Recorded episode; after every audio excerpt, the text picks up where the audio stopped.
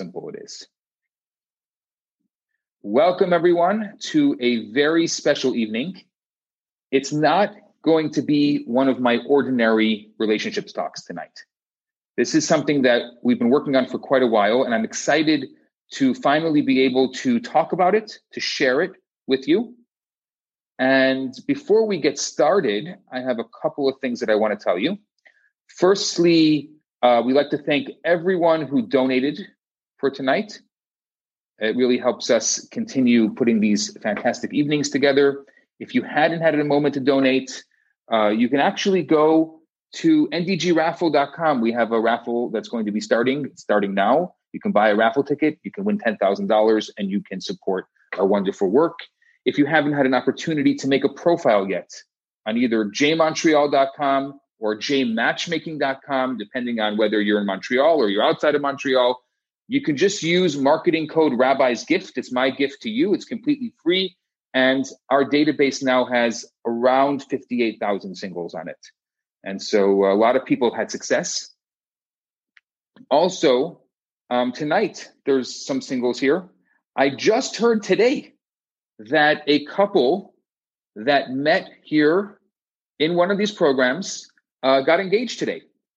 So, uh, yeah, so what we do for these is a very simple thing. Some people are here just to learn and to grow, and they don't want anyone bothering them. So if you don't want anyone bothering you, just put NA or not available in front of your name. So that way people know, don't bother me. If you are available, you can put, oh, your age range, you can put your religious denomination, you could put your favorite food, whatever you want. And you never know. As I'm talking or my, Rabbi Yosh and I are talking, you may be having another conversation going on with someone else. You never know. Tonight, the sky is the limit. The world is your gefilte fish, and you never know what could happen. I was going to say another thing, but it wasn't kosher. Okay. Also, I want you to know one other thing, and that is that tonight we're going to be presenting some incredible ideas. So, for the past few years, I've been working with my colleague here Chabad and Nigeria by Berkowicz, and we've been ta- working with singles. We've been coaching them. We have been um, trying to help, especially singles who have been dating and they want to get into a serious relationship, but they've had a difficult time getting into a serious relationship. So we have used a system. The system has been tested. Now, what we're going to do is we're going to talk about it tonight, but we're also going to be opening up two cohorts one for men and one for women, 20 people each. It's going to be a very special cohort. Um, and we're going to be doing a six week program. The cohort for women starts in the beginning, in the middle of June, and the cohort for men in the middle of July. I'm putting the, the links here if you want to find out more about them. And you can uh, go through this really amazing uh, program that is going to revolutionize the way that you date and completely change it. So I'm encouraging you to take a look at that. Uh, there's only six spots left in the women's program. Uh, and there's, but the, the men's program just launched, launched tonight. So you will have uh, an opportunity to, uh, to join if you like. Um, I'm going to pin Rabbi Yosh now. I'd like to welcome my colleague from Chabad NDG, Rabbi Yosh, to the stage. Uh, for those of you who don't know him, we've been working together for almost 10 years here at Chabad NDG. Also, um, he holds a master's from McGill in educational psychology. He's been working with so many singles and uh, really uh, also one of the secret brains behind a lot of the stuff that we do here. And uh, this is, I think, the first time that we're sharing the stage together uh, for one of these events. Is that right? Uh, yeah, more. Yeah, just for a few minutes here and there. I think oh, we did okay. one. We did something. Oh, that's right. That's right. You did come in in one of our events with with uh, Dr. Romanelli, but this is the first time that we're really sharing the stage together. And there's a reason why we're sharing the, sharing the stage because we really want to present something that is going to get you thinking. Now, I want to just say there's a couple triggers that that may happen as a result of listening to some of the stuff we're going to talk about tonight. Number one this we have a an underlying idea and that idea is that most of the people most of us here that want to get into a relation a relationship want to get into a long-term relationship so we're going to use that that as the common denominator as the underlying idea here that the goal is to get into a relationship that will lead to being a long-term relationship. Is that correct Rabbi Yosh? long-term committed relationship. Yeah. So let's let's get started. What do you think are you know we talk about tonight we're talking about the dna of relationships. What do you think is the dna what is the so you know here we have this group is a group of singles they're not married so why do you think that singles need to know about relationships in order to date properly uh, just before i answer that question rabbi there's one i think important thing we should clarify about the six week course that you mentioned if uh, sure. the course is being geared to people. That six week course is being geared to people who are doing shidduchim. Um, you know, uh, I don't have a good translation for that. Who are who, who are dating yeah. via Matchmaker? Yeah, via Matchmaker and through. Um, it's kind of geared for the uh, the dating process used by Chabad, by Litvish, uh, by modern Orthodox people. Right? It's a little bit of more of a controlled process. So I just want to clarify that um, okay, we're signing up, right? I think it's important. It's that that's what. Yeah, absolutely. Yeah. So so this particular cohort, we are going to have a cohort for people who are dating more secularly, as we call it. Um, but for now, we're going to focus on these two groups specifically, and you're going to see this tonight specifically because a lot of what we're going to be talking about is going to be taking a very different look. So if you have never dated religiously before, if you have, you're going to see something new here. If you haven't, you're also going to have a different idea for as far as what the dating process is and what is valuable. So let's go into relationships. Why we called it the DNA of healthy relationships. Why are we talking about relationships and not calling it the DNA of healthy dating? Right. Well, so for me, I think it starts with my background in education, like you mentioned.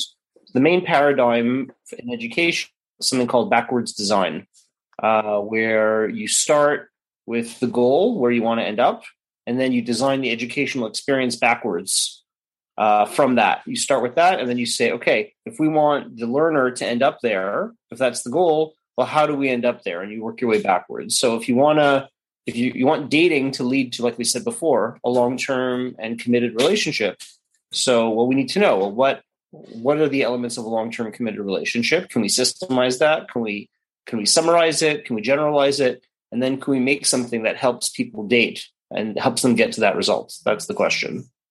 That's a that's that's I think a huge question because a lot of people are not thinking about that. I mean, that see, okay, so there's two things here that I see, especially in my experience uh, talking to people and coaching people and and having conversations with people about their relationships. So one one thing that I see is people who are so committed to long term relationships that they're going from zero to a hundred in a minute.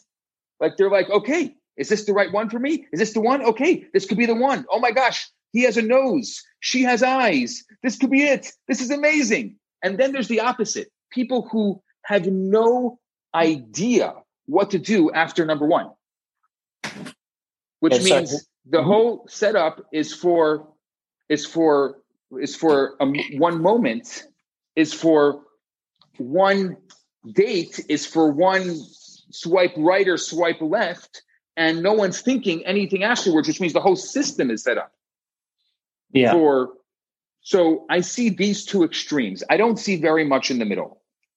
Hmm okay. Yeah i mean and that's why um what we're looking at tonight we're looking at in terms of stages three you know uh, th- the number three has a very special significance you know uh, things usually come in threes. So the way we've kind of systemized it um, and the way i look at it is that there are three major questions that need to be solved. Three you know issues that need to be solved to form the dna of, the, of a healthy relationship. And if you jump ahead of one of those questions you're asking for trouble. Um, if so you skip, what are those things? Right. So what? Let's so stage one, stage two, stage three. So yeah. stage one is um, attraction between personalities, which we can define in a really technical way. There's a lot of scientific research on what that means, and that's a really easy thing to define. There's tons of academic information on that, and that's really easy to do. So attraction, and when we talk, when we talk, so yeah, when, and when we say attraction, we're really talking about attraction as a, as a function or as a product of two personalities, and those words all have a technical meaning. We can really define. The second stage is the interaction between values, qualities, and purpose, and that's values, qualities, yeah. and purpose, and how they interface? Yeah between the two people. Um, and that's a much harder thing to talk about just because you know our unfortunately our universities don't and our you know don't research this as much. We have a lot of information on this from the torah. It's a very important thing you know in judaism. But as far as like a shared technical language that we can use there's much less research on on values and things like that. And it's not as clear cut but nevertheless we can do it. We can have a conversation. We can talk about that stuff. Okay. and then the last and number three? Yeah, and then the last element uh, that forms the DNA of a healthy relationship is, um, you know, I have trouble finding a good word. I'm still debating a good word to kind of sum it up, but I would call it the ability to let yourself be hurt. The ability to let yourself be hurt. I'm putting this in the in the in, yeah. But it's it's it's a lot. It's it's so much more than that. But I think that's just a really good, you know, uh, it's a certain way of putting it because people use words like vulnerability. Oh, can you be vulnerable? Can you open yourself up? Can you, you know, it's, I guess the, if really it should be called um, achieving emotional intimacy. But I want to put those, that in words that are very visceral that people can understand. And the only way you're going to achieve emotional intimacy is the ability to let yourself be hurt. And that's really what it means, in fact. So I just prefer to call it that. As we get into this, um, I, I, encourage you to open a document on your computer, to pull out a pen and paper. Uh, we're going to talk about some very uh, some stuff that you probably have never heard about. Some of it is going to be science based. Some of it's going to be Judaism based tonight. Also, if you have any questions as we're talking about it, put it into the chat. You can even just direct message me. You can literally just chat. Um, uh, you can just go direct message so nobody else can see it. And if you have a question, either I'll answer it during the class or when we get to the Q&A in about uh, a half an hour, I will answer it, or we'll, either of us will answer it then. So let's talk about attraction. Attraction is huge because mm-hmm. most people are using, let's start with picture. They're using picture as a way to be able to navigate the system. Whether you're dating in a religious environment where it's resumes and profiles, or you're dating in a secular environment where you're swiping, it's a picture. What's the problem or, or, or not the problem, the pro of using pictures?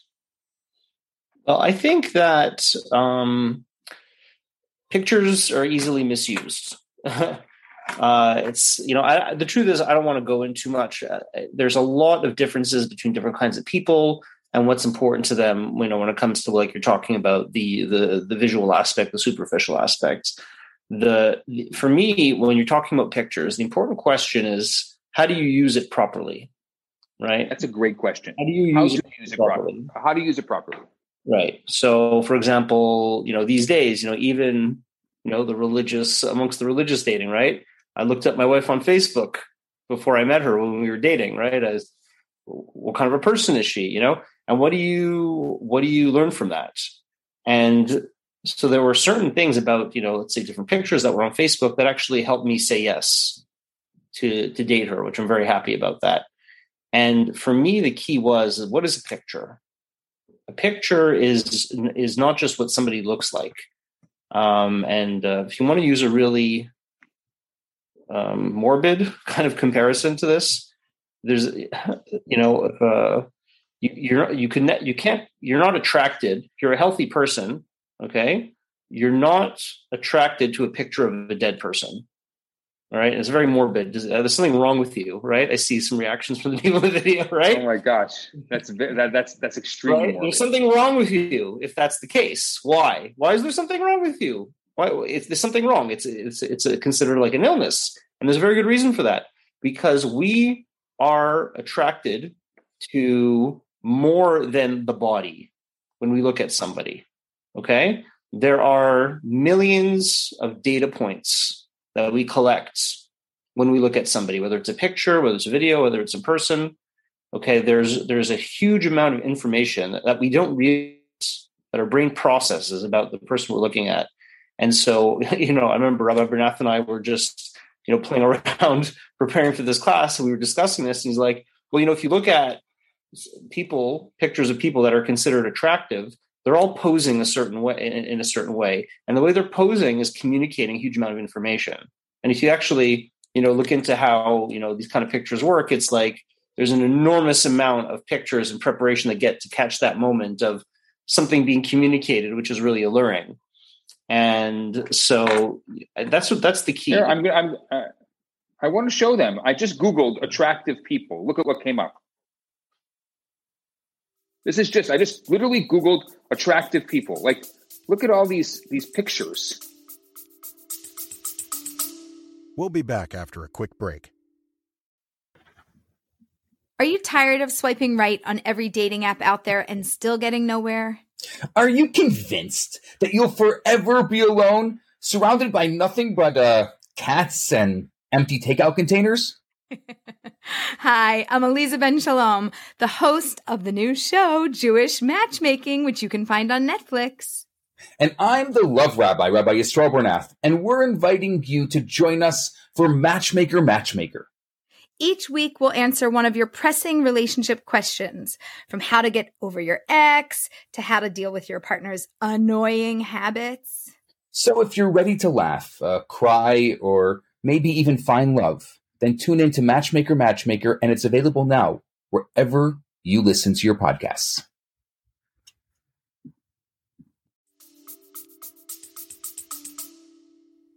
Right. And you have like the scientific ones, right, where it's just like a flat expression. And that's what they use for scientific research. But other than that, it's kind of like there's something being communicated about the person in that picture. There's something that they're communicating, which has to do with their state of being at that moment. And so a picture is a frozen moment of a person's state of being. And so the picture, one of the pictures that was, let's say, when I was researching, you know, should I date the person who became my wife?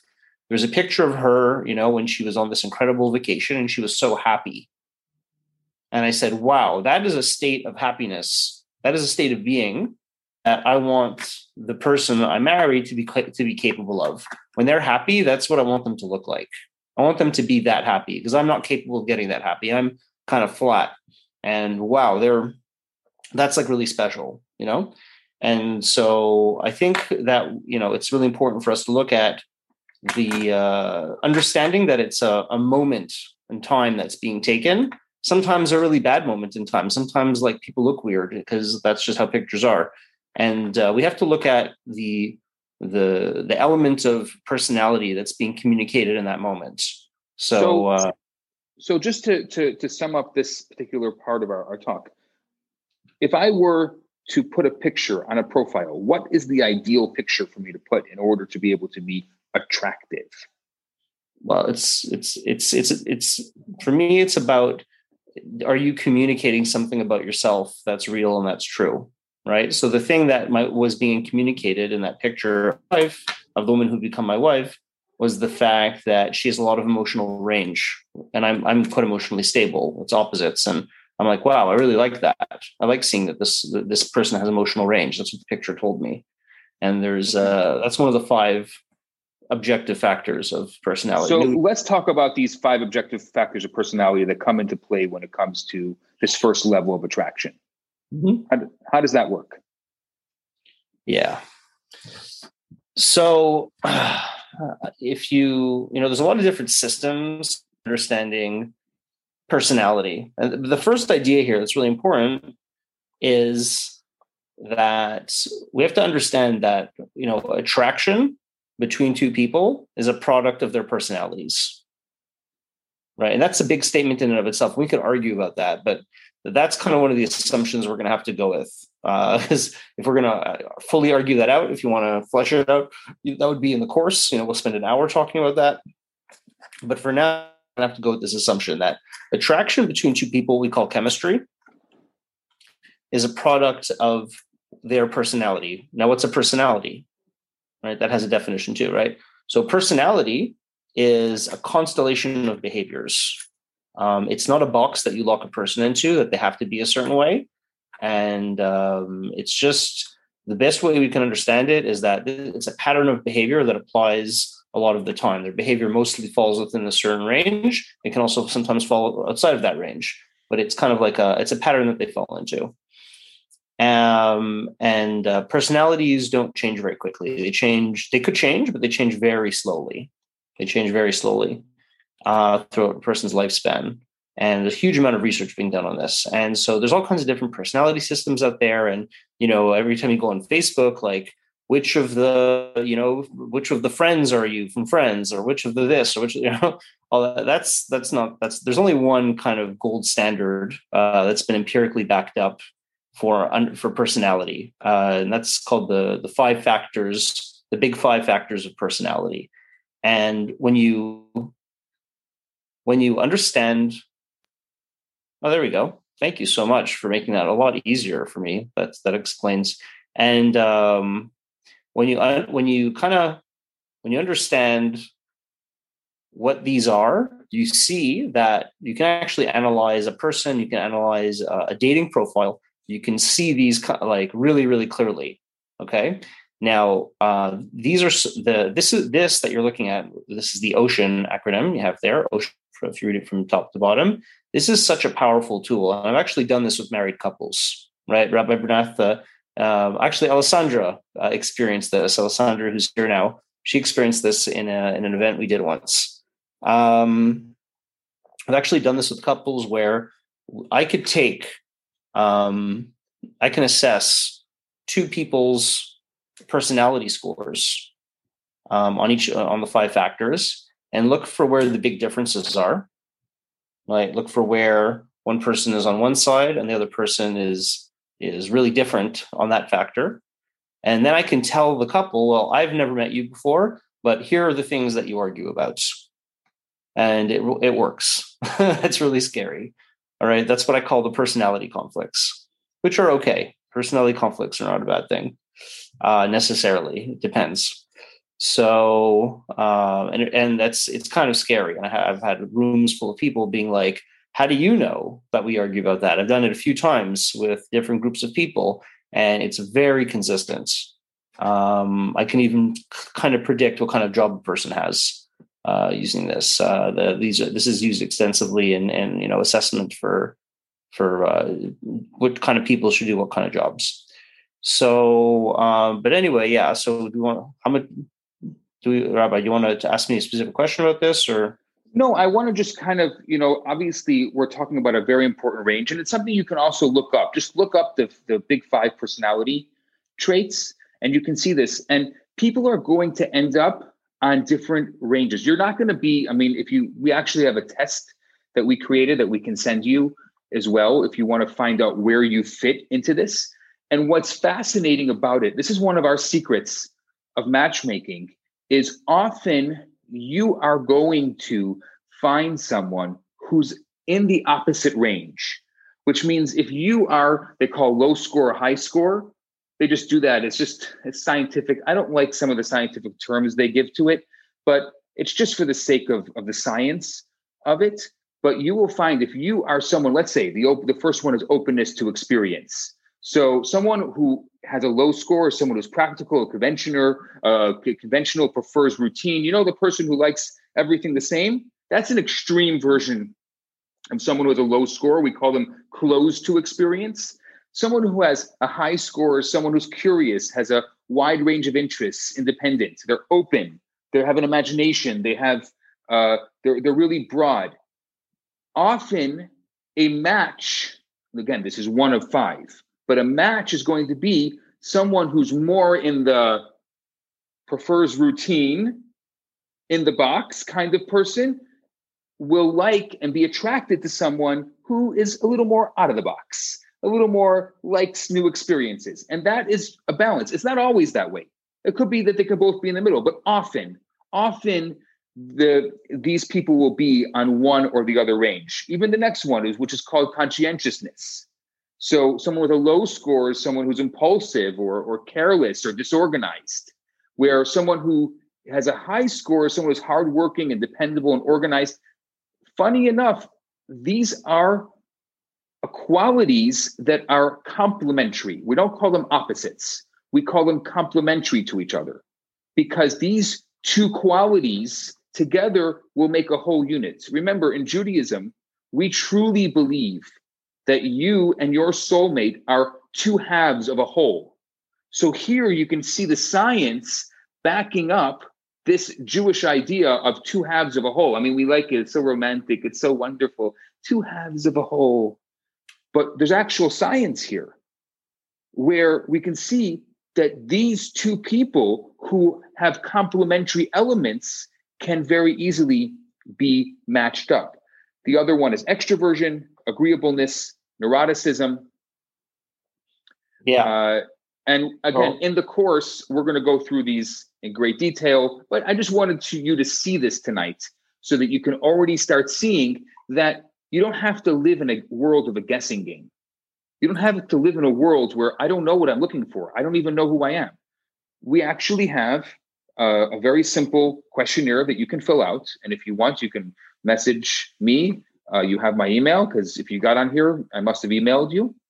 You can just message me and I will send you that questionnaire. You can find out where you score.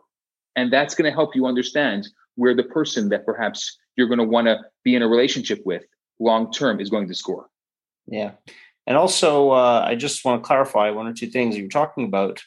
Um, so we like there are couples we we we've met couples that we've assessed that had all five uh, personality things the same, and then there are couples like me and my wife who are opposites on all five, and that's why I'm an expert on all five conflicts because I've experienced them all myself and I can act them out. it's a lot of fun. Yeah. So that's gonna be a lot of fun in, in, in, the course as well. We're gonna do a lot of yeah. role playing. That's right. Me and Rabbi will uh, will argue a little bit for everyone. So yeah, it's so everybody ends up with a different mix. Now, how do you know what mix is right for you? Sometimes the kind of personality that makes a good coworker um, is not the same. Um, sometimes the personality that makes a good coworker for you is not the same as a good friend, and some not, and it's not the same as what will be a good spouse, right? because um, let's say if you're very conscientious you might need to work with someone else who is also very conscientious and you might like your friends to be conscientious but when it comes to living with a spouse someone who's conscientious might end up being boring it's possible and so you might need a spouse who is not so conscientious now unfortunately the science is a little bit negative. You look at the words, you know, the person who's not so conscientious, they're disorg excuse me, they're disorganized and it's kind of a negative connotation. But that's not the case at all, right? Because people who are not so conscientious are free flowing, improvisational, lots of fun. You know, I'm not conscientious, I'll be honest with you. That's just not my personality.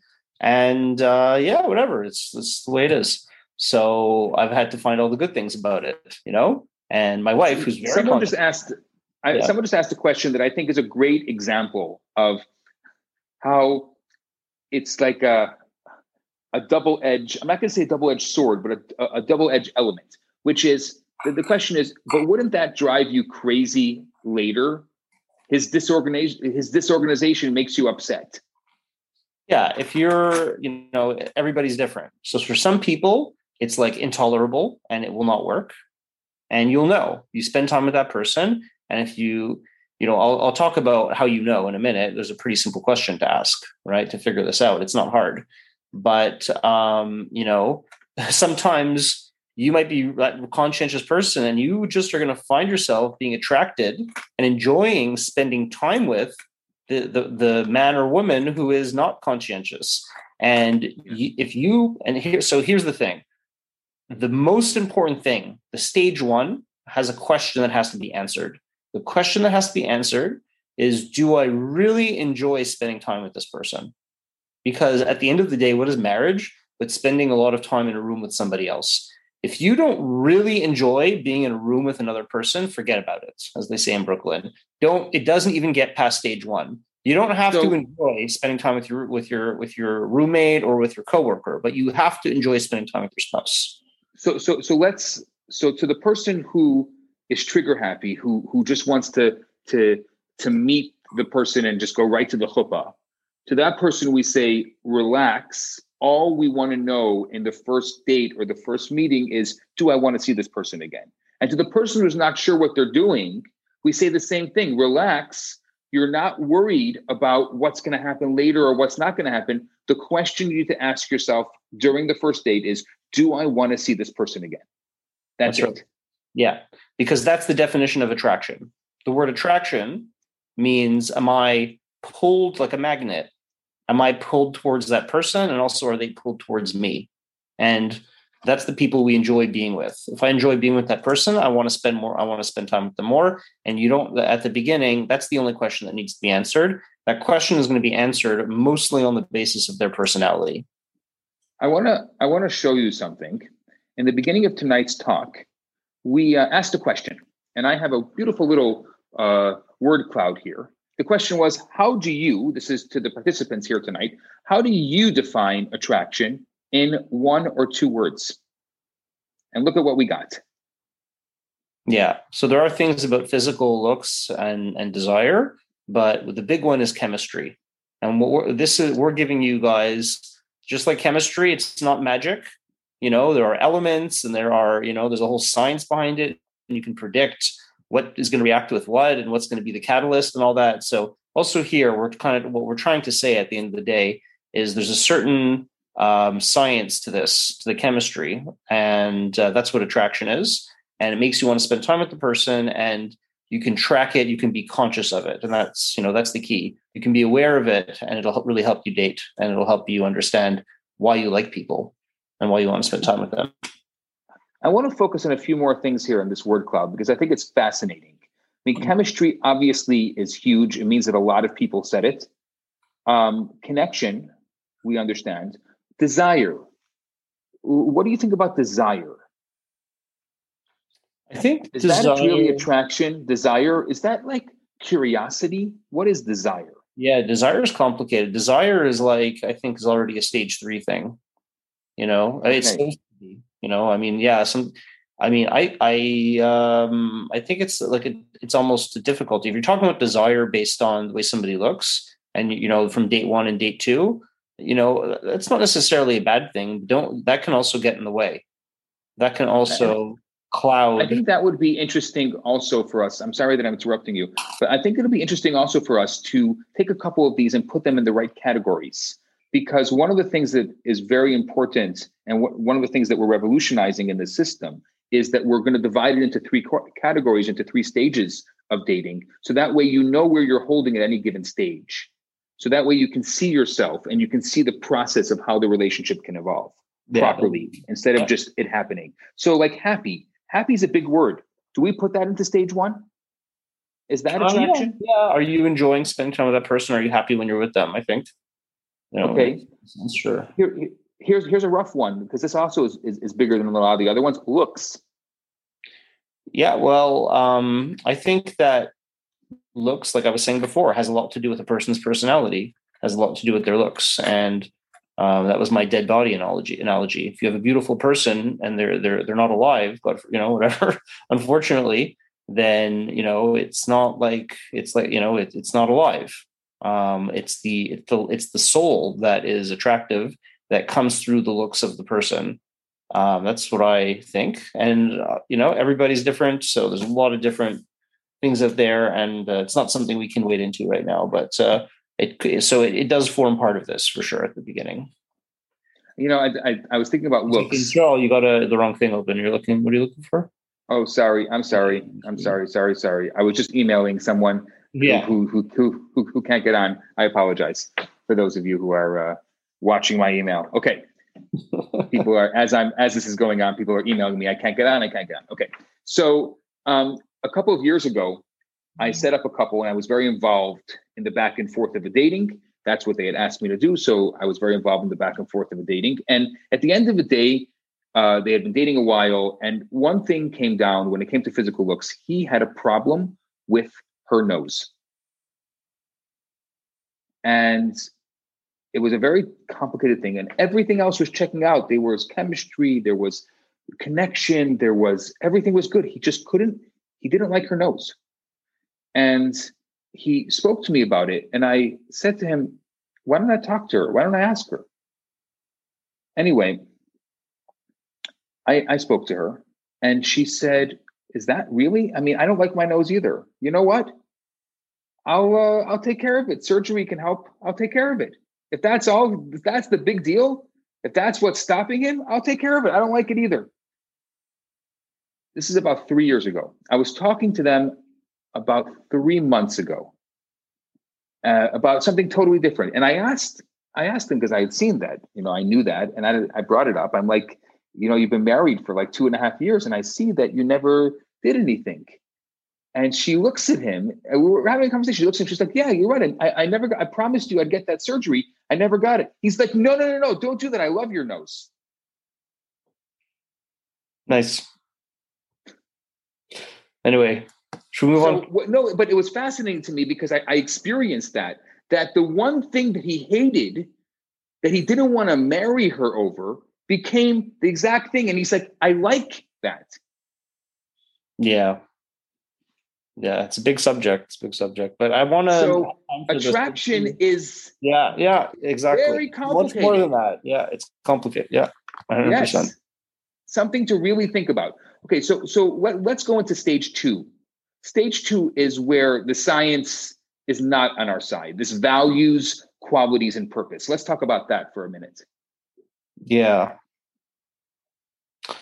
Yeah, there's not mu- yeah, not as much here. This isn't uh, this is a lot more complicated. There's a lot more variation.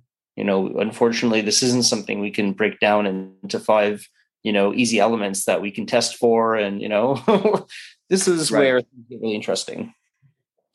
So, what I've begun to understand is that um right, well, let's talk about values first right? And actually, I saw that in the word cloud. Somebody did mention shared values, right? So, what is a value? Put it in the chat. What's a value? Define it. Everybody, put it in the chat. Throw it on there. Let's get some. Let's get some participation. Define what a value is. What is a value? Wait about twenty seconds. Think of it. Type it.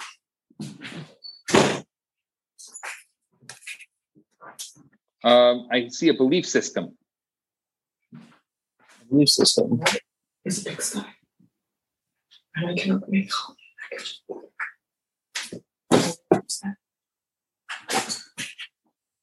A belief system. Okay, Somebody just personal messaged me. A moral consciousness. a moral consciousness. Okay, I see uh, uh, value, a belief that you cherish and hold dear and wouldn't give up theoretically. Rules, something learned from elders. A moral, a moral barometer, something you appreciate. A principle. What do you think of these? Yeah, they're all they're all part of it. Importance, importance. There you go. So something that's important to me and to others. yeah, define who uh, define who you are. Wow, A way of behaving in the world. Avos, very good.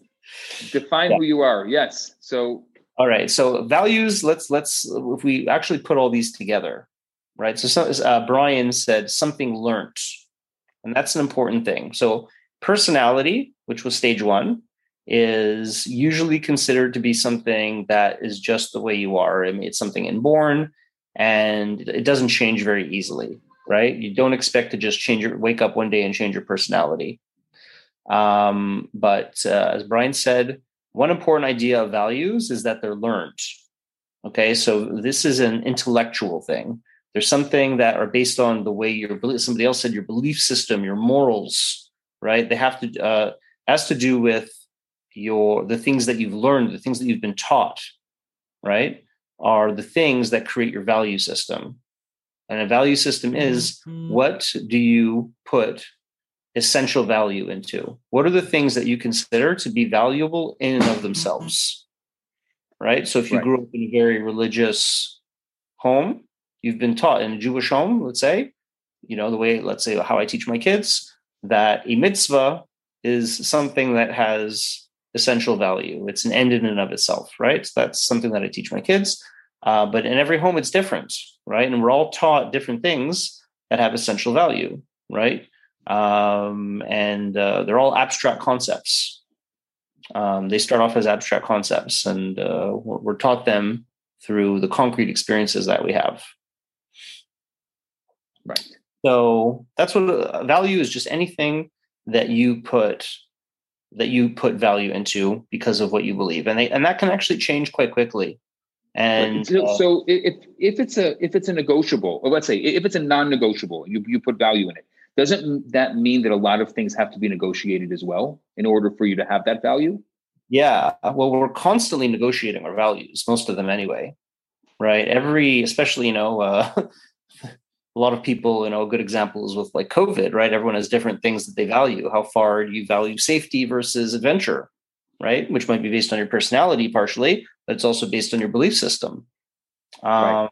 And so, you know, and when if you're when you're someone who's a little bit le- values the safety aspect, a little less comes in for a hug, right? That's a good example. Well, how do you negotiate this value with that person, right? Right. If you have family members who who's comfortable doing this and who's comfortable at your con, it's just a kind of a, a thing that came up that everyone I think has experienced a lot recently, where you're negotiating constantly a value.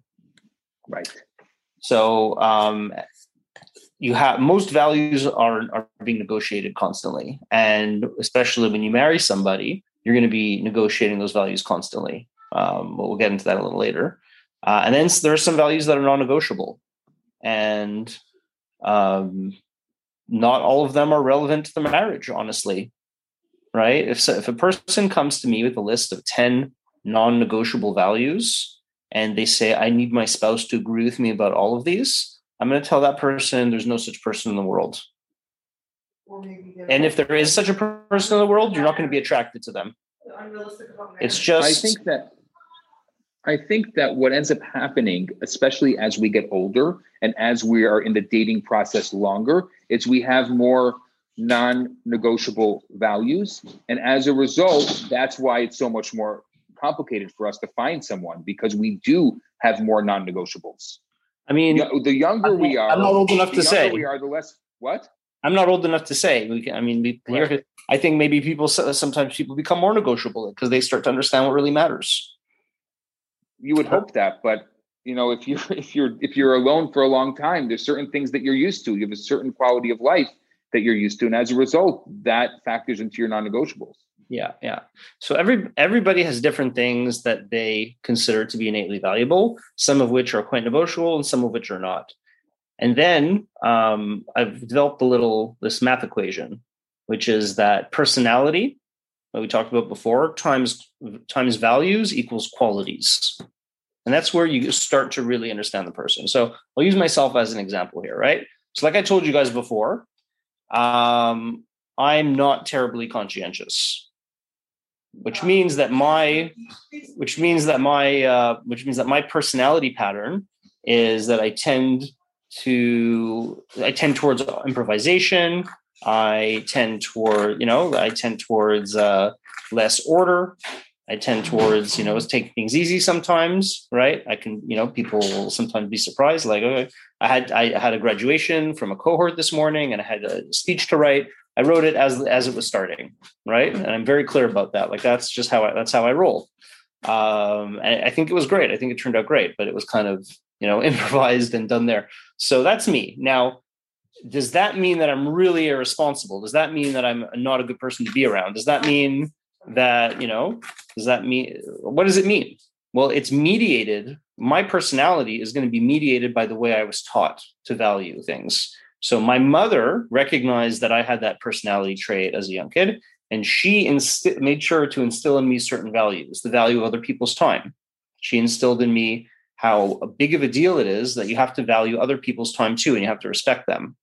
And so I became a person who is not very conscientious, but who tries really hard when someone else is waiting for me, when it really matters.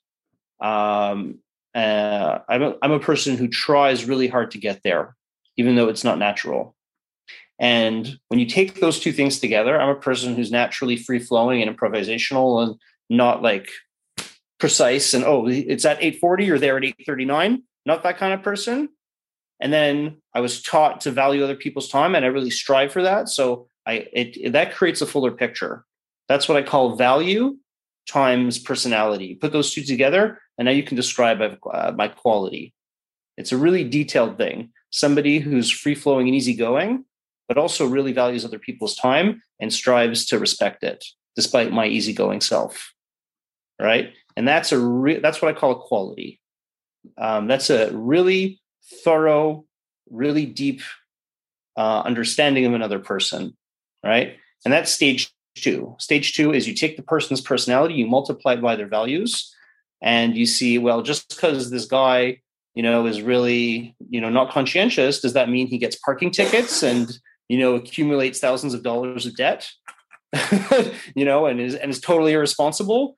That's a values question. Even if you have that personality, your values are going to define whether that's how you express it or were you taught to value money and not get thousands of dollars into debt and get parking tickets because you're not paying attention, right? If you value money, you're going to make sure, even if you're not conscientious, you're going to make sure to take care of that and not and not have those issues. And so that's what a, that's that's how you figure out the qualities. And when you're looking at another person's qualities, the, the just like stage one had a major question that had to be answered. So stage one, the question was, am I attracted to this person? Meaning, do I enjoy spending time with them? Do I want to spend more time with them? The question of stage two, the essential question that has to be answered is do I respect that person? I think that's the key question. Do, do I respect have, that person? Do they have qualities? Do their qualities combine that I respect them? That's the that's the key question. Even They're, for a woman? And I, and again, I, am not. I'm just generalizing here, but often, um,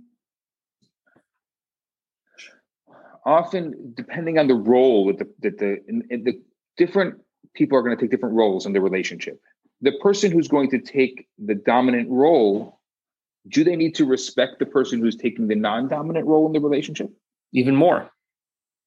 That's even that? they need to respect them even more, of course. Otherwise, you run into issues, run into major issues of control and, and full domination of one person. And, and, and, and the other way around?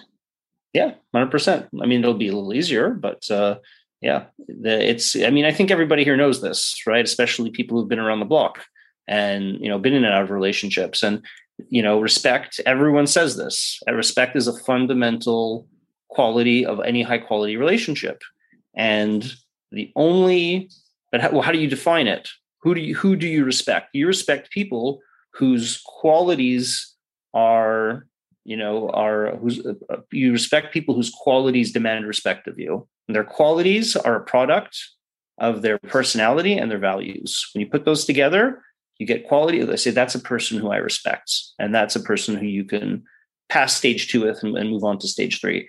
You have to be attracted, which is the love. You know, let's call it. You know, it's not really love in the in the in the deep sense of the word. It's the superficial love, the you know love in the in the kabbalistic sense, which we understand to be attraction. And then you have to analyze, and then you have to look at: uh, Do I respect them? Do I respect their qualities? And I want to, we're, we're running short on this part of our program. So I want to just kind of get into the third part because I think it's a fascinating part. So we have the attraction, we have the values and qualities. What is the stage three? Right. So stage three, um, we, you know, we talked about it before as being this idea of am I am I ready to allow myself to be hurt by this person with this person? Are we ready to hurt each other? and it's a really kind of crazy way of putting it but it's it's well what what what am i talking about you know let's let's take a step back here what, what, what's going on here so the goal of stage 3 is am i am, am i uh, am i okay am i ready to be hurt by this person I, do, am, do i accept the fact to be vulnerable, to allow myself to be hurt by this person? That's the question that has to be answered in stage three. How do you answer that question? That is the question, because that's the definition of commitment. Why, why are people scared of commitments, right? And stage three is when you're getting ready to commit. You're making the decision: Am I going to commit to this? Why are people scared of commitments? If people who are afraid of commitment, why are they afraid? I think they're afraid of commitment because you can get hurt. When you commit to somebody, you're opening yourself up to be hurt by that person. You're making yourself vulnerable to them.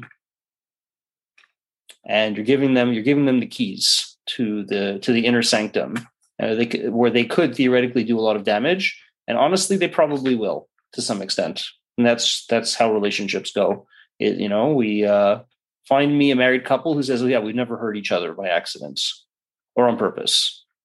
You know, what uh, Dr. Romanelli calls normal marital sadism. it's normal, normal marital sadism, right? One of my favorite concepts. So I'm giving this person the keys, I'm giving them access. And um, and it's it's it, so yeah, trust is a big thing that comes in here. So that's you, and how do you know how do you know that you're ready for stage three? What's the question that you ask? Well, again, the question was, am I okay? You know, am I ready to accept that I could be hurt by this person? So the way that you, uh, you know, uh, do I trust them with that? With that, do I trust them handing them the keys to be able to hurt me?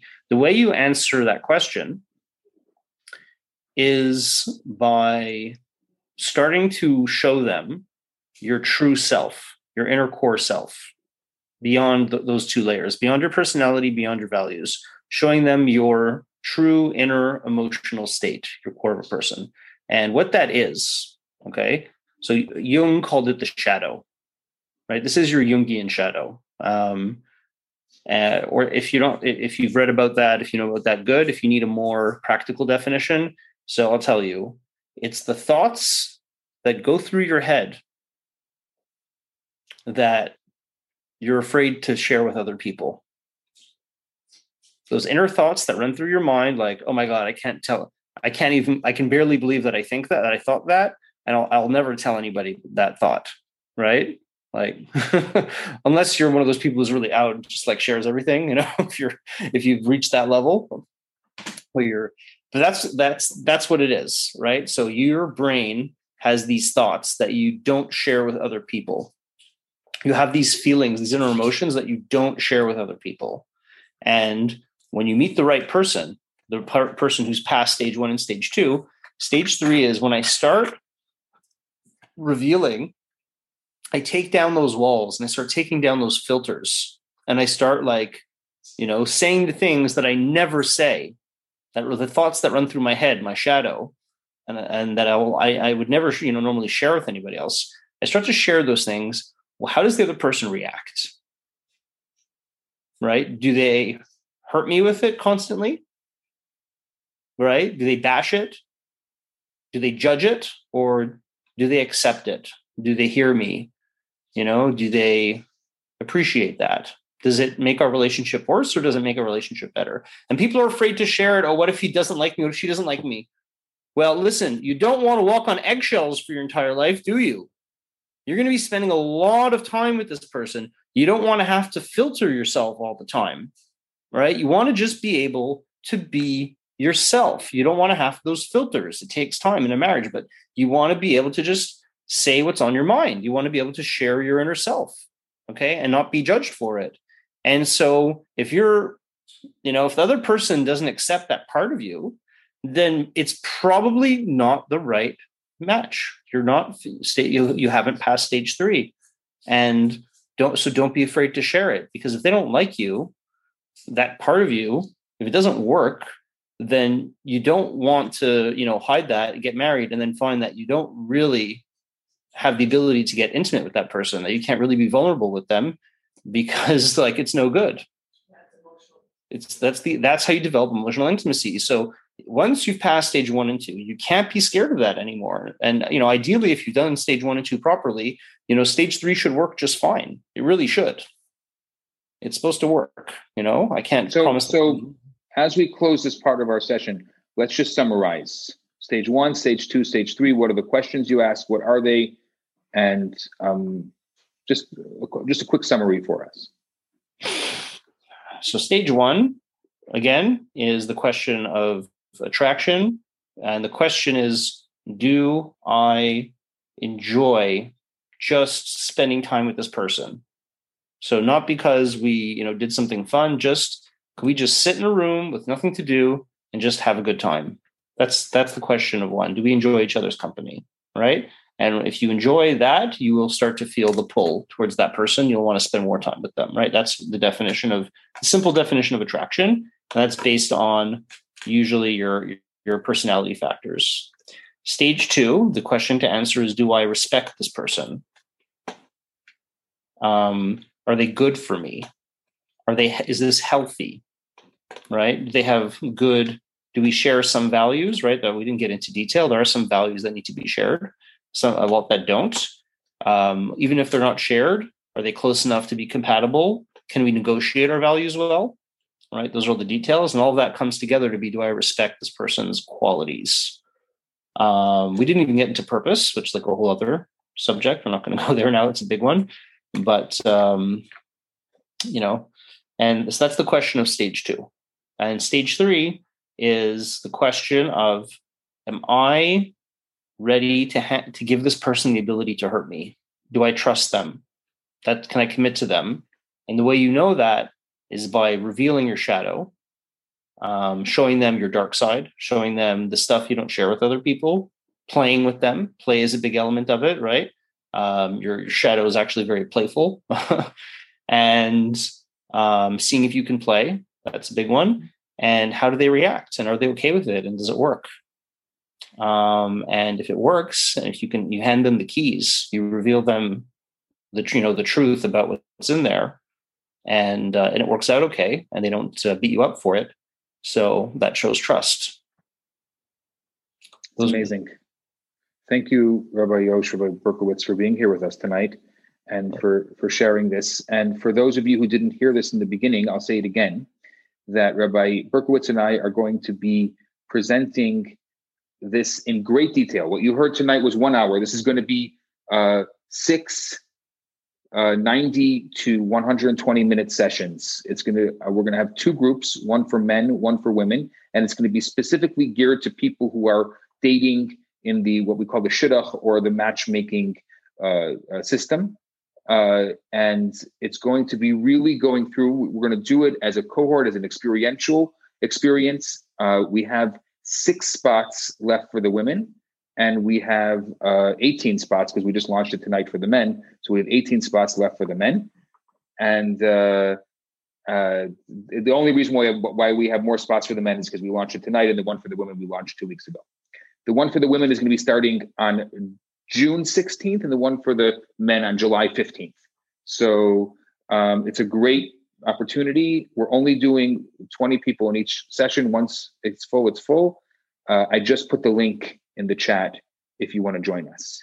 And now we are going to move over to our Q&A. I know that there's a lot of questions coming in privately. I'm sure you have some as well. So we're going to go through questions that came in already, and you're welcome to put questions in the chat. And once we're done um, answering the questions from the chat, we'll allow some people to unmute themselves and ask as well. Um, okay, firstly, uh, is admire the same thing as respect? Is admiration the same thing as respect? Um, I think it goes hand in hand. You know, there it's meaning you know whenever you talk about two words words that's like a venn diagram right? They have a circle right? So the admiration circle and the respect circle are two different circles. They have a lot of overlap. So people who you respect very often you will admire and vice versa.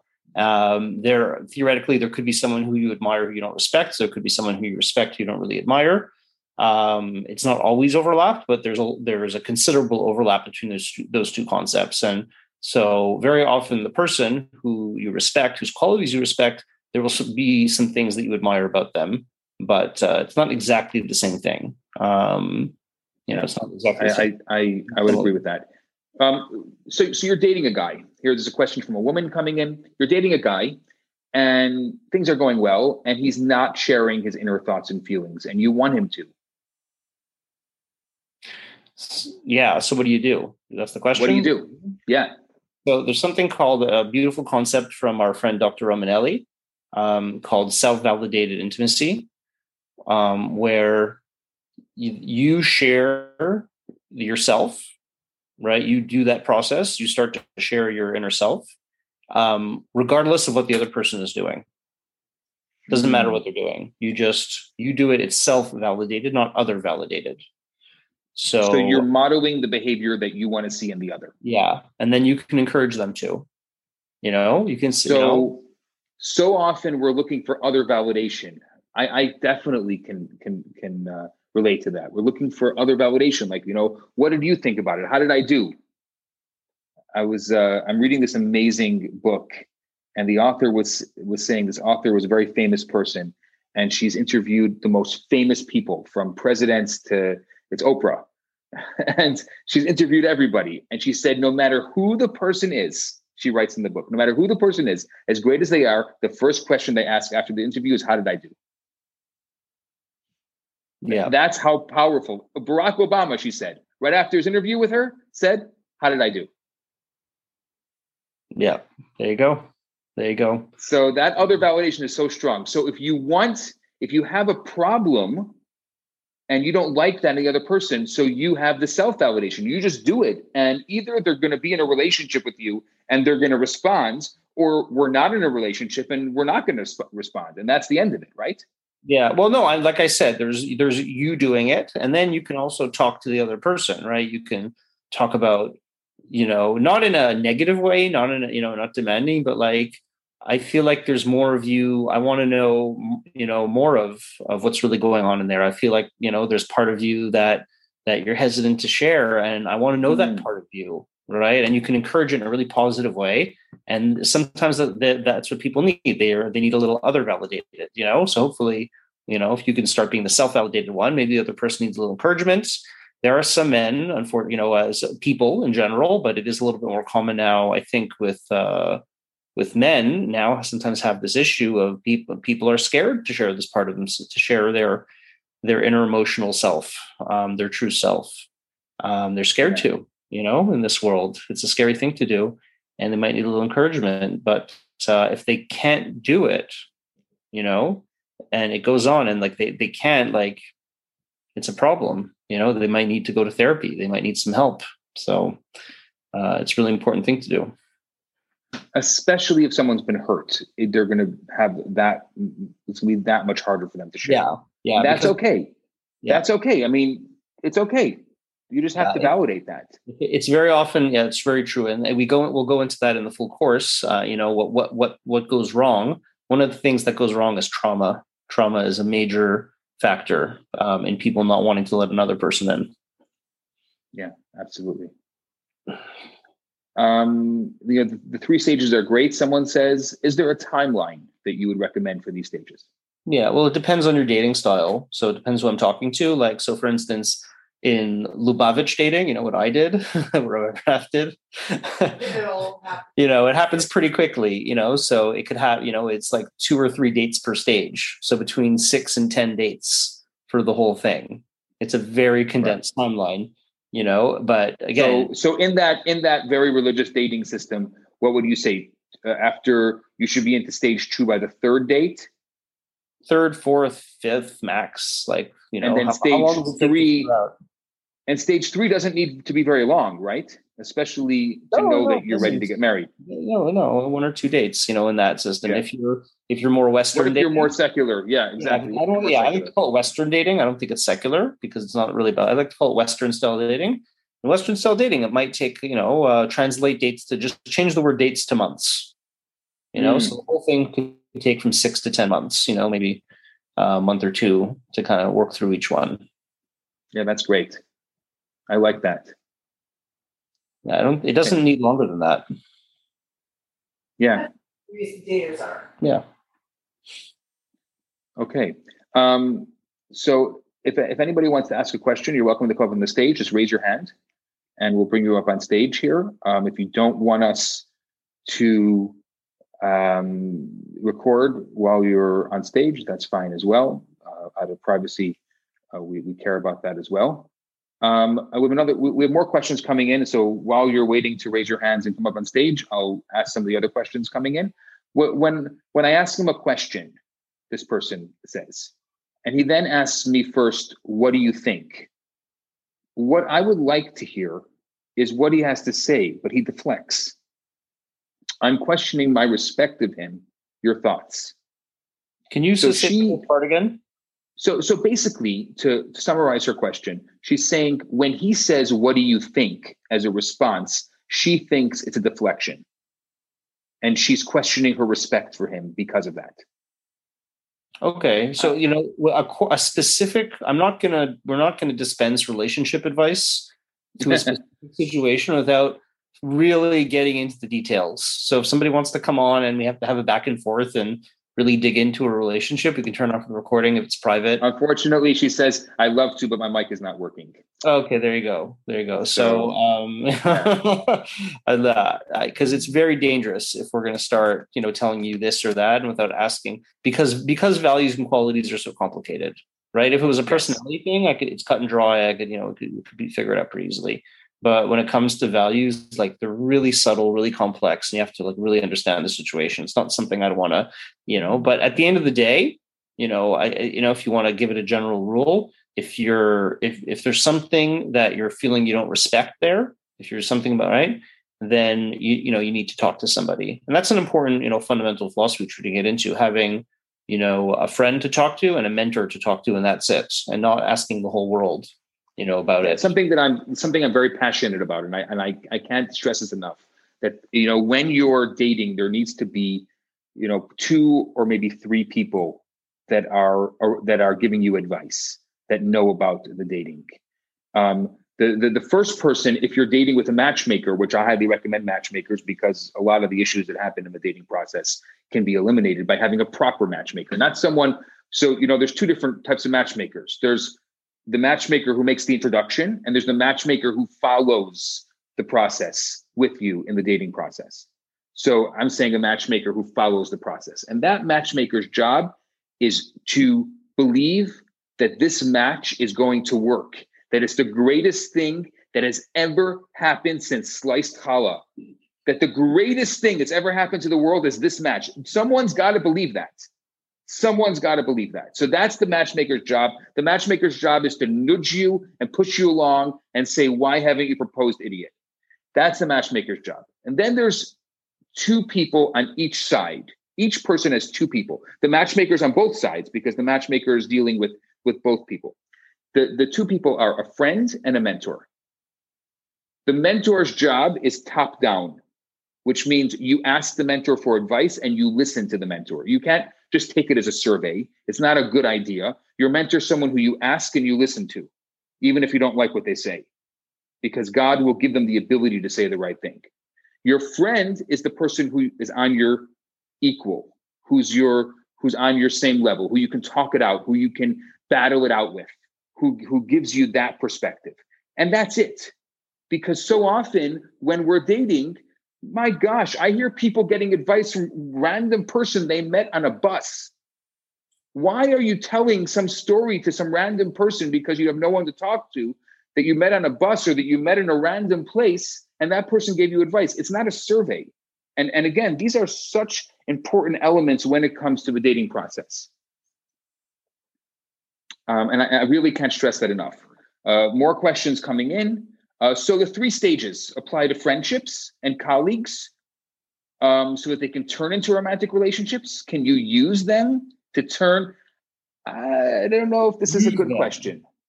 Okay, it's called. Still, I call conscious dating because they're not a weapon to be used. They're, they're things. These are these are the things that happen naturally to be aware of. And yes, in the you know in the you know while we're talking about shidduchim and being matched up, Sometimes it happens by accidents. But when it happens by accidents, you still, you know, you have that's the thing, you know, you still want to be uh, careful and be aware and be conscious of it, you know, because it's lovely. Yeah, you can meet somebody somewhere and it's like the first yeah. thing that's going to happen is the interaction of the personalities. It's a coworker or somebody, and you know, can it develop? And so you want to follow that, right? It's the same process, but yeah, okay. Ooh, we have the kind of personalities that has chemistry that I like this. I want to spend more time with them. They want to spend more time with me. The, then, you know, the fear of that is when it happens when you don't expect it, is you may end up with stage three before stage one. yeah, and you have to be you have to be careful. So it may explode because of that. Stage three shouldn't be before stage one, but often what ends up happening is you didn't expect it, so your guard is down, so you became vulnerable right away, and then you have to almost like backtrack to a certain extent. yeah. By the way, Rabbi Bernath, do you have the Yeah. ability to take a poll um, on on your? I- yes, I do have the ability to take a poll. Yes. Okay. Just at the end, I'm gonna. I have a question I want to ask everybody, but I just wanted to make sure so we don't have to find something set up now, so we can do it on Yeah, yeah, yeah. I have, a, I have, a, I definitely have the ability. Okay, there's more questions coming in, so we will um, go to some more questions here. Um, uh, who would be a mentor? Uh, somebody who you, whose opinion, whose advice, opinion is bad word, advice you respect to the point well, even if you don't like that advice, you'll listen to it. I think there's two things that are important for a mentor, right? And and you know, and because there's you can have mentors for different things. So there's I think there's two things. A mentor, um, when it comes to this or whatever it is that you're talking about, like let's say you're in business and you have a business mentor, right? So there's two things that you're going to look for in a business mentor. One, that they themselves have successfully done the thing that you're trying to do. That's the first thing. And the second thing is that they have enough experience having spoken to and spent time with different kinds of people who who uh, who also you know because not everyone does it the same way. The goal of a business mentor is right. Uh, you're trying to open have a business that makes money, but there's more than one way of doing that. So if somebody only knows their experience and they only know their way of doing it, that doesn't work either. So the first thing is they need to know what success looks like. They have to have done it themselves, and they also have to have enough experience, enough breadth to understand you know the different ways of getting there and what the different ways of getting there are going to have in common they need to have a wide and a deep understanding of it too so that's true for mentor so a mentor for business is that it's the same thing for a relationship um, a, a relationship mentor is somebody who a they themselves are have a good relationship which is uh, the issue that rabbi bernath and i a famous book out there now called first kill all the marriage therapists right so to you know marriage therapists who've been divorced three times and are advising you, you know, your relationship and they have no idea, right? That's no good. Well, they can advise you how to be divorced three times. Yeah, if you want to do that. So it's important, you know, the person themselves can, you know, has is successful. Um, and have they spent enough time having the, you know, the the kind of academic or objective or third party information that they understand you know the bigger picture? Not just the way i did it but the way it you know if i understand it well enough to understand there's other ways of coming to that same conclusion and you know would be so they have enough of that kind of uh, objective information not just their experience. So it's a mix of subjective and objective experience and information. If the person has both those things and they understand you that's the third element and they kind of they understand who you are that's a good mentor Yeah. Yeah. and the ability to listen, right? well if they understand you that means they can they're listening right that's what it is yeah Here's another question that came in. I have a good sense of humor. I have challenges finding someone that makes me laugh. Should I stop looking for that quality and just make myself laugh? wow it's not a quality that's I, not exactly, exactly. Not a quality, and there are some there are some qualities, quote unquote, that you don't need in, in a relationship. Is this one of them? Yeah, well, it's it's not a quality. It's a, that's the the question of humor is really part of stage one. You know, the way you know a stage one date is going well is when there's some laughing happening. You know, if you overhear the, there's some laughing happening, uh, you know, uh, I wouldn't survive without humor. With between me and my spouse, I would not survive without the humor. So But what if your bar is so high? I guess that's that's what this person is saying. That no one that you're just like not laughing. Like I always say, like you know, you know the wife of the comedian, the one rolling her eyes, yeah, but she loves to roll her eyes. right? Okay. And I- I think that's actually your answer. You know, it's not just about, you know, it, it, it comes back to the question do you want to see them or not? Do you, are you like, do you, are you pulled to see them or not? If, if, if you are, whatever it is. I don't know what it is. Every you know, there's some there's people who you know. I have a relative. The you know, I have a relative. Uh, a, you know, it's a husband and wife, and like she loves to hate him. She just loves to hate him, right? You know, Rabbi. I remember you were counseling a couple like that, right? That's an horrible yes. story. But you know, it's the nature people, of their relationship. Yeah, she loves to complain, and he gives her plenty to complain about, and and they love it. It works. She loves to complain. He gives her to, so every like you never know what that is. People are weird. All right, people are right. You don't know what it's going to be. So let you know whatever it is that you enjoy. If you enjoy it, you enjoy it. End of story. It doesn't. It doesn't have to be what everyone else enjoys. I think for many people, the humor is a big part of it. And that's if you you know it, should, it comes back to the question: you enjoy it or not? You want to see them or not? And uh, you may be surprised by what you enjoy. You might enjoy something that you never imagined that you would enjoy and you might be looking for completely the wrong thing. You know if you're this big comedian for all we know you might enjoy just the person who's going to sit there and listen to your jokes. I don't know. Maybe they don't need to make you laugh. Maybe you just enjoy that person. Who knows? Maybe you're the one who's going to make them laugh. That's no that's point. what the question was but yeah maybe yeah. you enjoy that. If you enjoy that it's okay as long as you don't yeah. come back at the end of the date and saying i don't really enjoy that i don't want to see that person i don't really i'm not pulled to see this again if you're pulled if you're feeling the pull, you know, I'm not going to tell you, I'm not going to define for you what pulls you. So I, I, will say though one thing, and I don't know if this was the question, but I, I have seen this quite a bit, so I want to mention it. And that is that there's often, I would say, somebody who has a really good sense of humor, which means they like really they're into comedy and they like, they have a good sense of humor, but they themselves can't deliver that element of humor, is the same as someone who's looking for someone who looks like TV. It's the same. It's it's the it's the emotional um, um, issue compared to the physical issue. If you're looking for the person to have the same sense of humor as the comedian that you watched on TV, it's the same as looking for the person who has the same looks as the person that you saw on TV. Right, which is basically you're looking for an objective societal third party standard instead of just accepting what it is that you like. You're accepting what it is that everybody tells you to like. Exactly. So I, I, don't know if this is your situation, the person who asked the question, but I think it's important to to make that differentiation. Which means if you're the person who has a good sense of humor and you are very funny, well, then just find someone who likes to laugh at your jokes, or likes to roll their someone, eyes, or or likes to roll their eyes. Exactly. But if you're someone who um, has a certain standard then you're looking for that other validation or the third party validation. Yeah. Uh, here's another question that came in. Um, by the way, there was a comment somebody made, and I like I love this comment. Random person might be better than 10 friends. I agree. If it's a difference between 10 friends and one random person, go for the random person. But I ideally, again, go for the mentor and the friend. Ideally. But I agree. If you have to, if it's one versus survey, the one is always better. Um, here's a here's a nice long question someone just asked. I think there's a big difference between religious dating when you go on one or three dates, and in those three dates, you know so much after the third date, and it's either l'chaim we get married or moving along. But with more traditional dating, which is not the wrong way, it's fine. It's everyone's entitled to their to their way.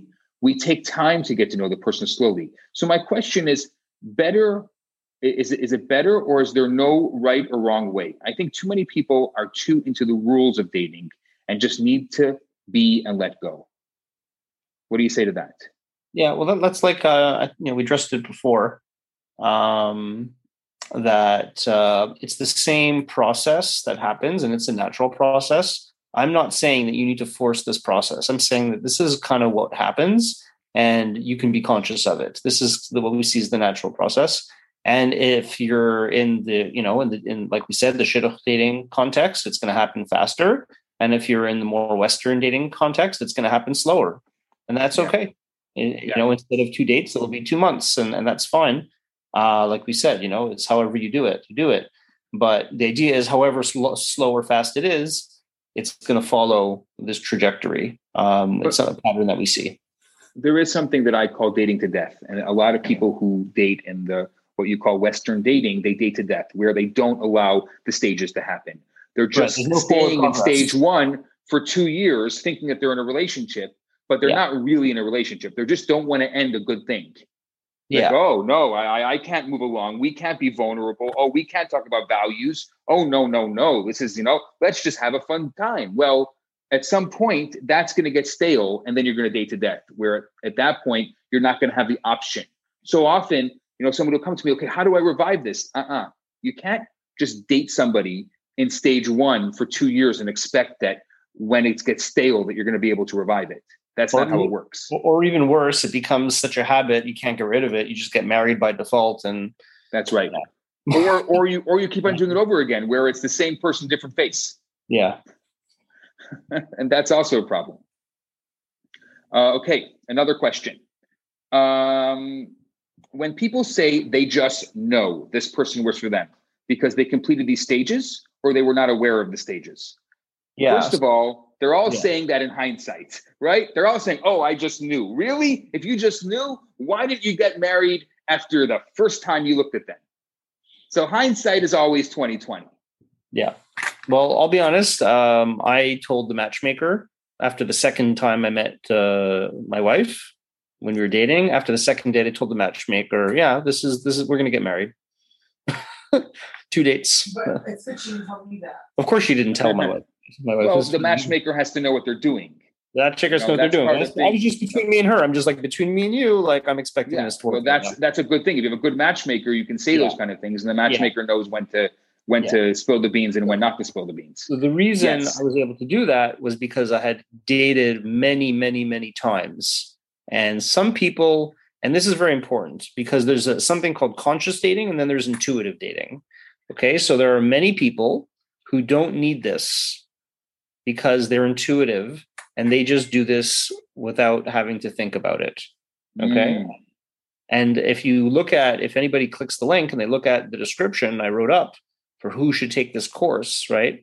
It starts off, we all know that person who just fell into a relationship and didn't have to think about it too much. And that is the people who have it intuitively, right? And that's cool. And this is not for them. They don't need this, They're, right? I dated for two years, 15, 16 different people. My wife, you know, uh, for, can I share this, honey? Yeah. Uh, my wife was like basically the first serious guy that she dated. And she didn't have to go. I, I spent, you know, the reason I, I, I was able to develop the system was because I developed it for me because I was having such a hard time dating. I was all over the place. I have so many insane stories. Um, I needed to develop a system, and uh, I kind of did. And then I refined it by talking to more people and seeing the common, the things that were in common, and the things that were just me, and you know, seeing what well, uh, trying to come up with an equation or something to, to to you know to help this make sense. But for some people, it doesn't need to make sense. They're intuitive. And for me, you know, the reason I, I knew after the second date, I just knew was because I had done it so many times and I had developed my thinking. I spent hours and hours and hours thinking and analyzing so many dates that I, it became to the point where for me it was intuitive. Uh, but I, it took me, uh, you know, a year and a half to get there of completely focusing on this to the exclusion of almost everything else. Um, you know, it became I, I- I like that differentiation between conscious dating and intuitive dating. Yeah. I like that. yeah. I so- definitely can relate to that intuitive dating myself, but I've definitely been able to see in the relationships that I've lived vicarious through with other people, people that I've coached and mentored and and and and counseled, that um, conscious dating is more common and more needed. yeah. Uh, here's another one. How do you let them know that you're not interested in when they still want to date you? Um, if the, it's the beauty of having a matchmaker, Yeah. you tell the matchmaker and you don't have to deal with it. If you don't have a matchmaker, uh, like just say the thing, like be really clear and be honest and be nice. Okay. It's like just People like want to know the truth. Come on, don't. yeah, uh, don't dangle. you. and, like, Someone just wrote, just be honest. Just be honest, really. It's- Yes. be nice about it. Absolutely. Next question Does having a dating relationship fall apart where things were basically good ever come to the level of trauma? Anything can be trauma. Explain that.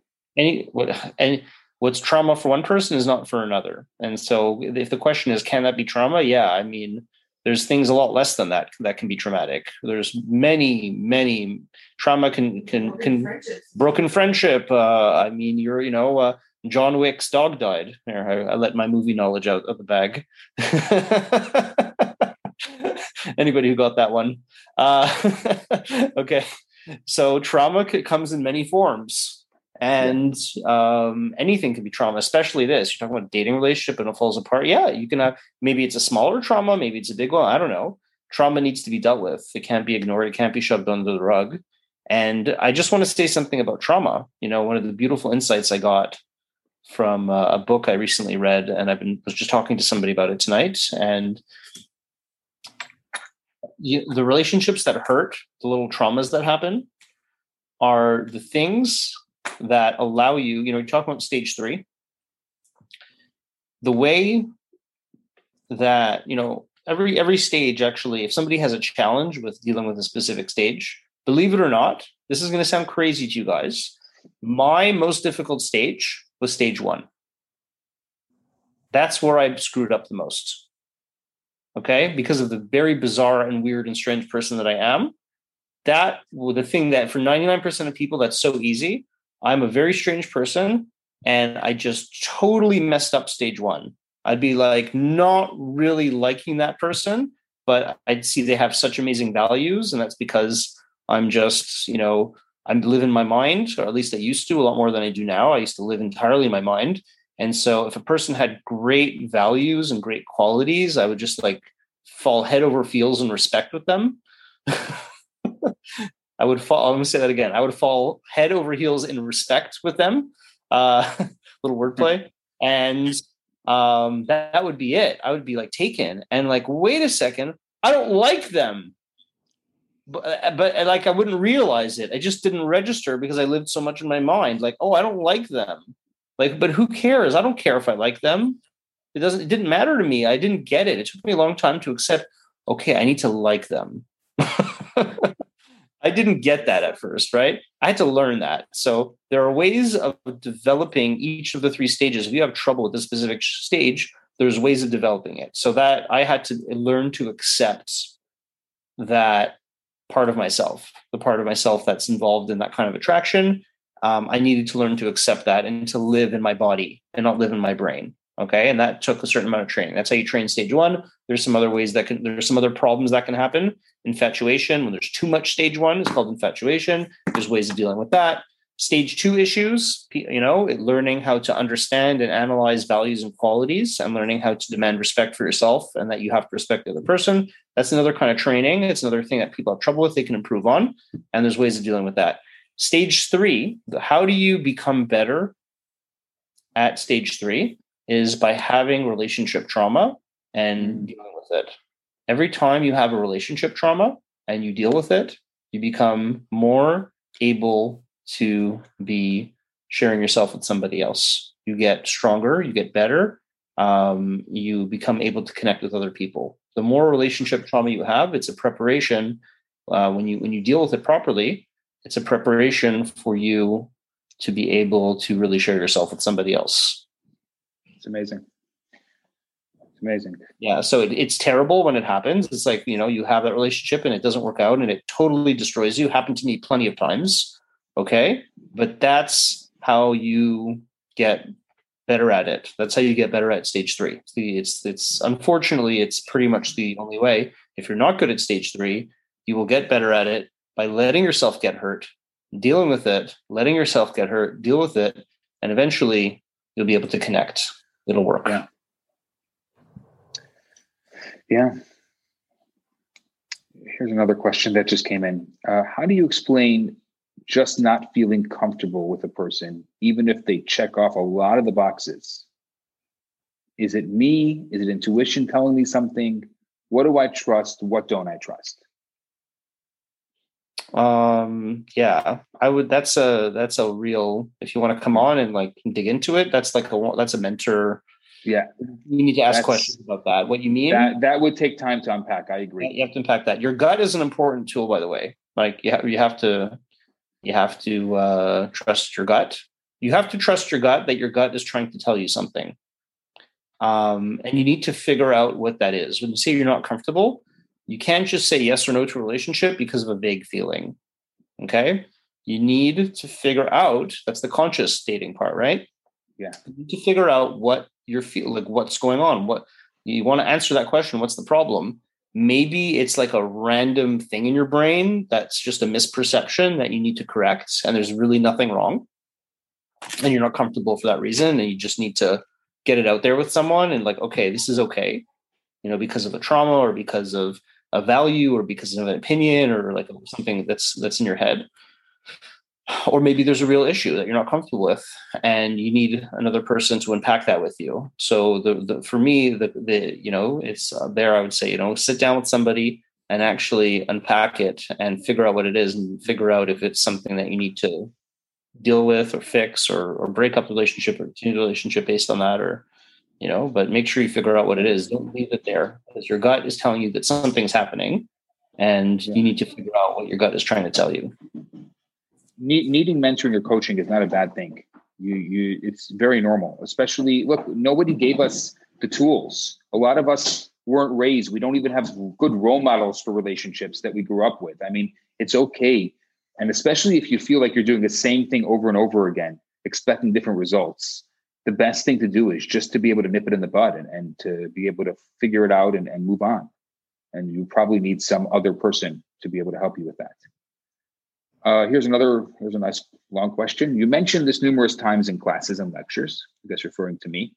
I find many people say yes, they want to meet, but they're not ready. Meaning, you need to be in the mindset that you're dating for marriage. I've spoken to many women who are so consumed into work that they don't have time to date. I think another class in preparing people to date, marry, and understand their priorities. What do you say to men and women who are not ready fully but only fool others by putting on a front. Okay, here we go, Rabbi. Say the thing. Say it. Say, say the thing. Line. Say your line, Rabbi. Say your line. Come on. You know your line? You have the line. Which line? The line. Don't clog the system. Thank you. That's your line. Make Thank room you. for everybody else. I work, career, and relationships are two very big things, and often they cannot be in the same space at the same time. If you are focusing on one, to the it's going to be you're going to have to negotiate. If your non-negotiable is career, then you're probably going to have to negotiate on relationships because you just don't have time for it. People want to be in a relationship. When I set somebody up and then I find out, oh, well, I'm busy here, I'm busy there, I'm busy there. What do you mean? It takes time to get into a relationship. You need to be able to say, this is the most important thing that I should be doing with my adult life. This is to the exclusion of everything else. Right now in my life, it is the number one thing. Oh, I've been hurt. Oh, it's difficult. Oh, it hasn't happened yet. Okay. But if it's the most important thing and you really want it that badly, it's going to happen. But you're going to have to negotiate on a lot of other things in your life, career included. You can't expect to be working late at the office and not have time to date. I'm not saying don't work. What I'm saying is, where's your head? Is your head in, I want to be in a serious relationship? I want to get married. Okay, I won't use the big M word, but I am going to use the big M word because we're going to say the thing tonight. Or is my head in, like, well, if it happens, it'll be good but yeah, you know, maybe it won't happen. Maybe that. I got friends. I got things to do. Of course, you're not going to get into a relationship. Of course, you're not going to get married. You have things to do. There's more important things to do. So I, I, I appreciate what this person just said, and I've said it so many times, and I, I can't stress it enough. As Rabbi Yosh said, what I say, don't clog the system. It's okay. You can say, I'm not ready to get into a relationship now. I'm going to hang out with my friends. I'm going to do my thing. I'm going to binge watch Netflix. I'm not ready for relationships. Okay. Yeah. All right. Um, More? There, yeah. Oh, yeah. There's lots of questions coming in. Uh, what about ambivalence? Sorry. What about ambivalence? Ambivalence. I mean, it's a little vague. What do you mean? What, what, what, what about know. it? This is the question. What about ambivalence? What is that? Ambivalence. Somebody was maybe somebody was googling words having to do with relationships, and ambivalence came up. okay, I mean, I I've been ambivalent. Ambivalence is when uh, what it, to me the ambivalence is when and at any of those three stages when you're not ready to you know to to accept it. Yeah. To accept what it is that you really want and you Yeah. start you know like I, I've, I've experienced that with myself with other people. I don't know i like him i don't like him and i like him and i also don't like him and i'm not sure i'm not this not that. It's like you know yeah that's part of it and you know it's part of the part process of conscious dating is breaking down what's going on and, and being able to say you know just you know what you're attracted to might not be what you thought you were attracted to and you just need to accept it it's okay and we stick Yeah. that's why we stick to the questions are you attracted do you respect Yeah. right stay stay on the path. Stay focused on what's important. yeah, stay focused Absolutely. on that and if you're ambivalent because you there's things you like about them and you also you want to be in a relationship and you don't want to let it like just that's okay get it out, out there but it's learning to let those things go and not be ambivalent is just we have to be really clear and that's part of what conscious dating is is you you know I, I- we're in the main course we're going to have journals and a process that you can go through after a date to analyze where you're at with the three stages and to analyze what's going on and then to carry through from one failed relationship to the next a suc- hopefully successful mm-hmm. relationship you know? Yes. no i'm saying like once the relationship doesn't work out a dating doesn't work out what things do you take on to the next one to build your knowledge to build your ideas so that you can get out of ambivalence and you can start defining more and more closely the truth of of what you're looking for and not be ambivalent about it. Like saying i've tried this three times already. I can't be with someone who's like this and i need to accept that not be ambivalent about it right? And so you hopefully build up that that knowledge base uh, with that journal. That's um, for people who are dating that's part of that course and um, that's how you deal with it is Yeah. like so Uh, we have. I'm going to take. I'm going to take these last three questions here, and then we'll uh, we'll wrap it up for the evening. Um, one was a very interesting one. Uh, that is, um, it's difficult to negotiate when you have kids.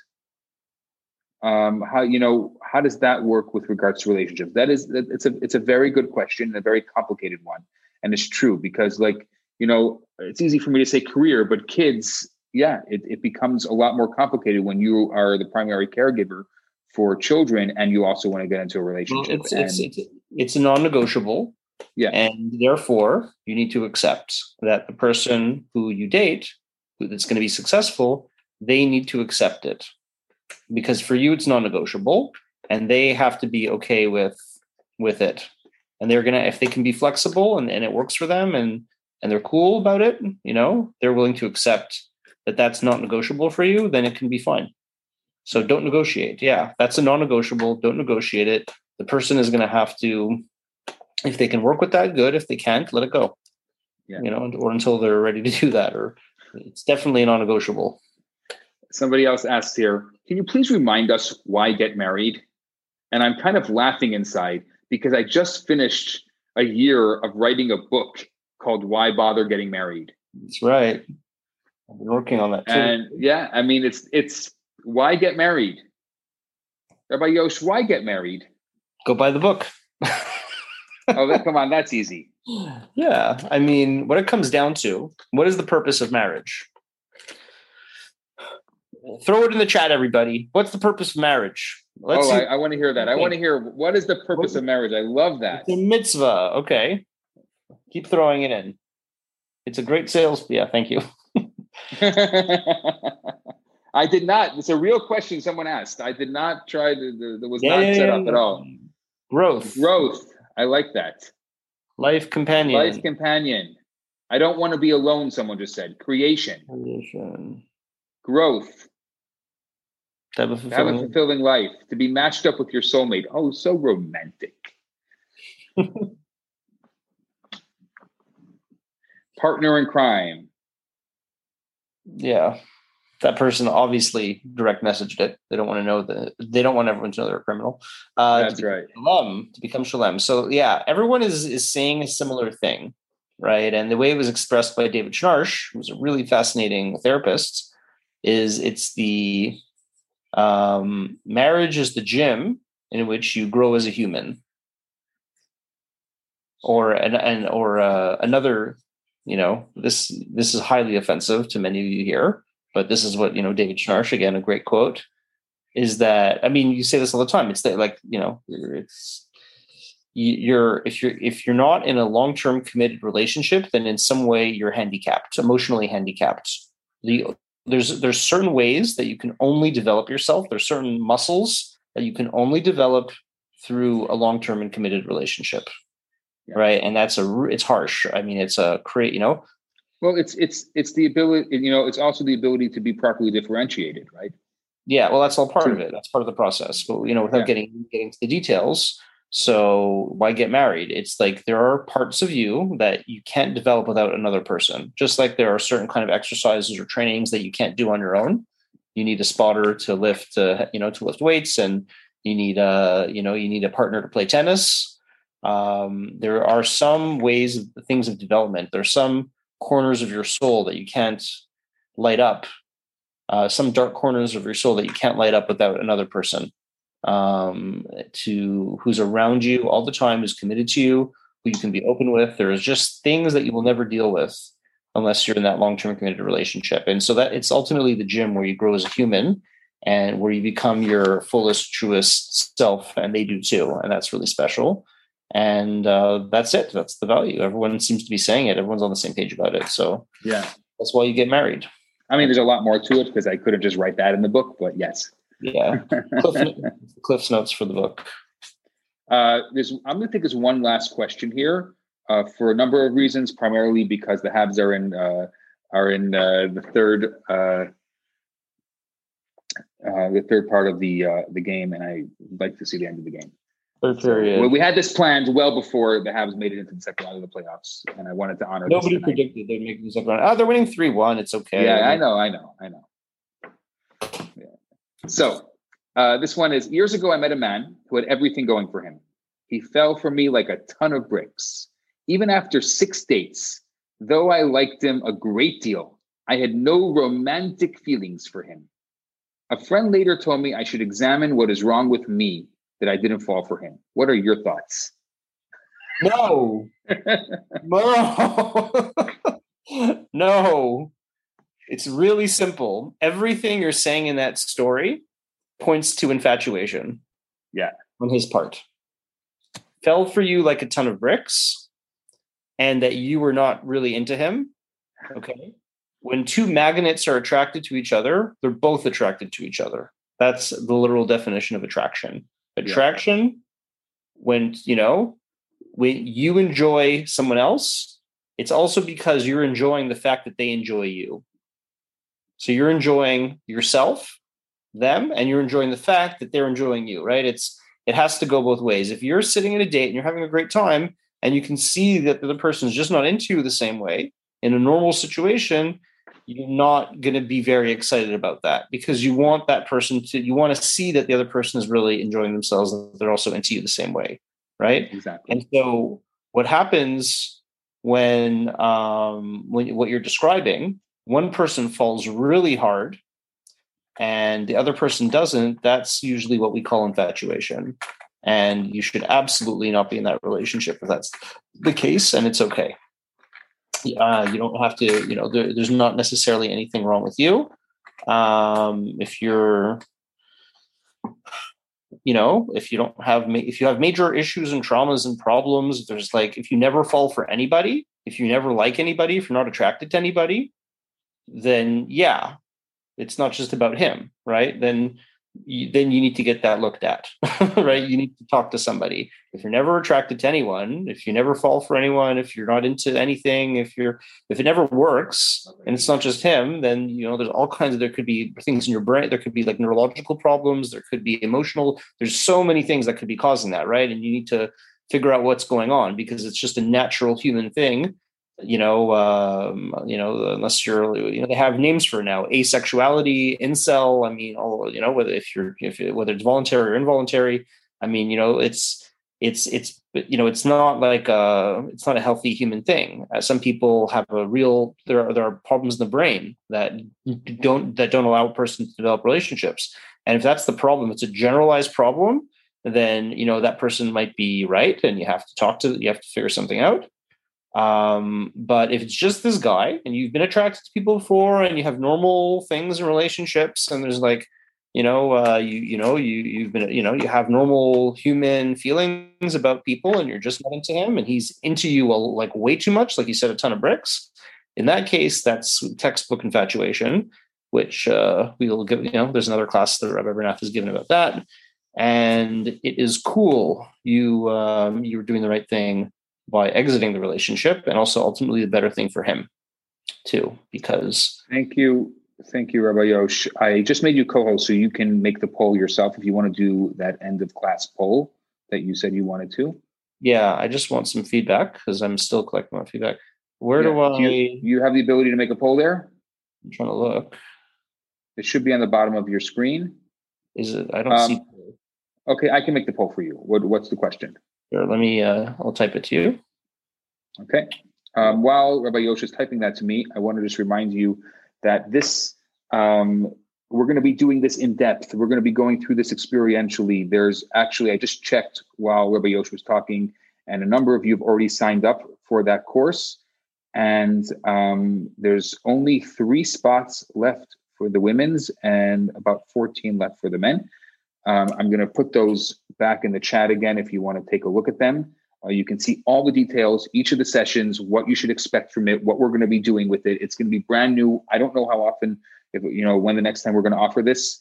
Um, we're offering it for a very specific reason, and um, we're really encouraging you to uh, be part of it, especially if you are shidduch dating or you are, um, you know, in that kind of matchmaker-based dating. It's really, really important.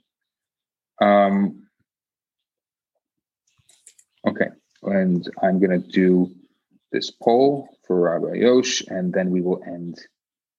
Uh, should the should the answers be anonymous? Yeah. Okay. Uh, hold on a second. Sorry, one second, everybody. Trying to get to this as fast as I can. Okay. Anonymous. Uh, okay. Uh,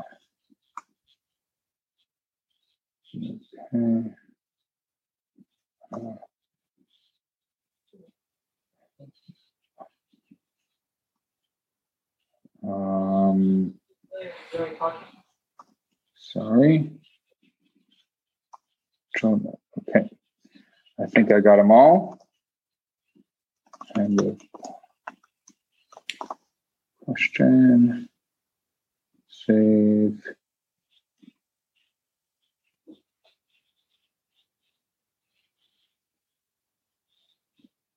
Okay, you can now see the poll.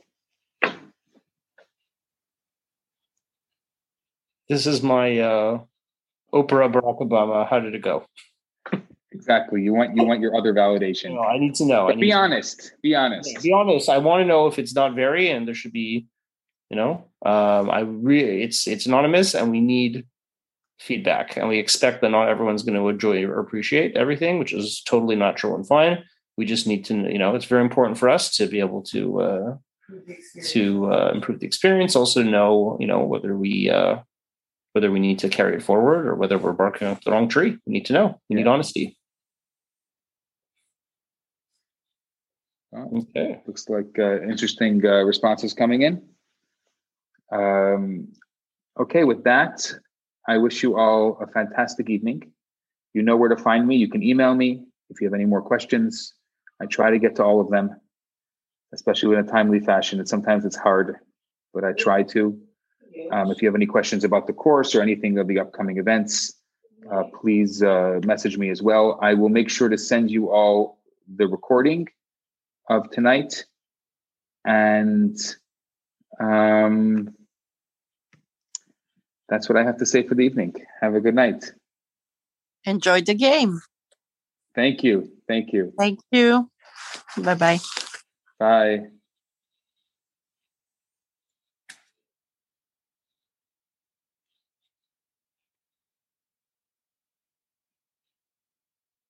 Hi, Rabbi Bernath here. I have some great news for you. My popular four week course, Kabbalah for Everyone, is available right now for free for the next 50 people who download it. All you have to do is go to www.theloverabbi.com, scroll to the bottom of the page, and you're going to see the download button right there. In this course, I talk about the Kabbalistic secrets to relationships, to wealth, to happiness, and balance. This special offer has been dedicated in loving memory of Ellie Dorfman. I look forward to hearing from you and hope you enjoy the course. Now, on to today's episode.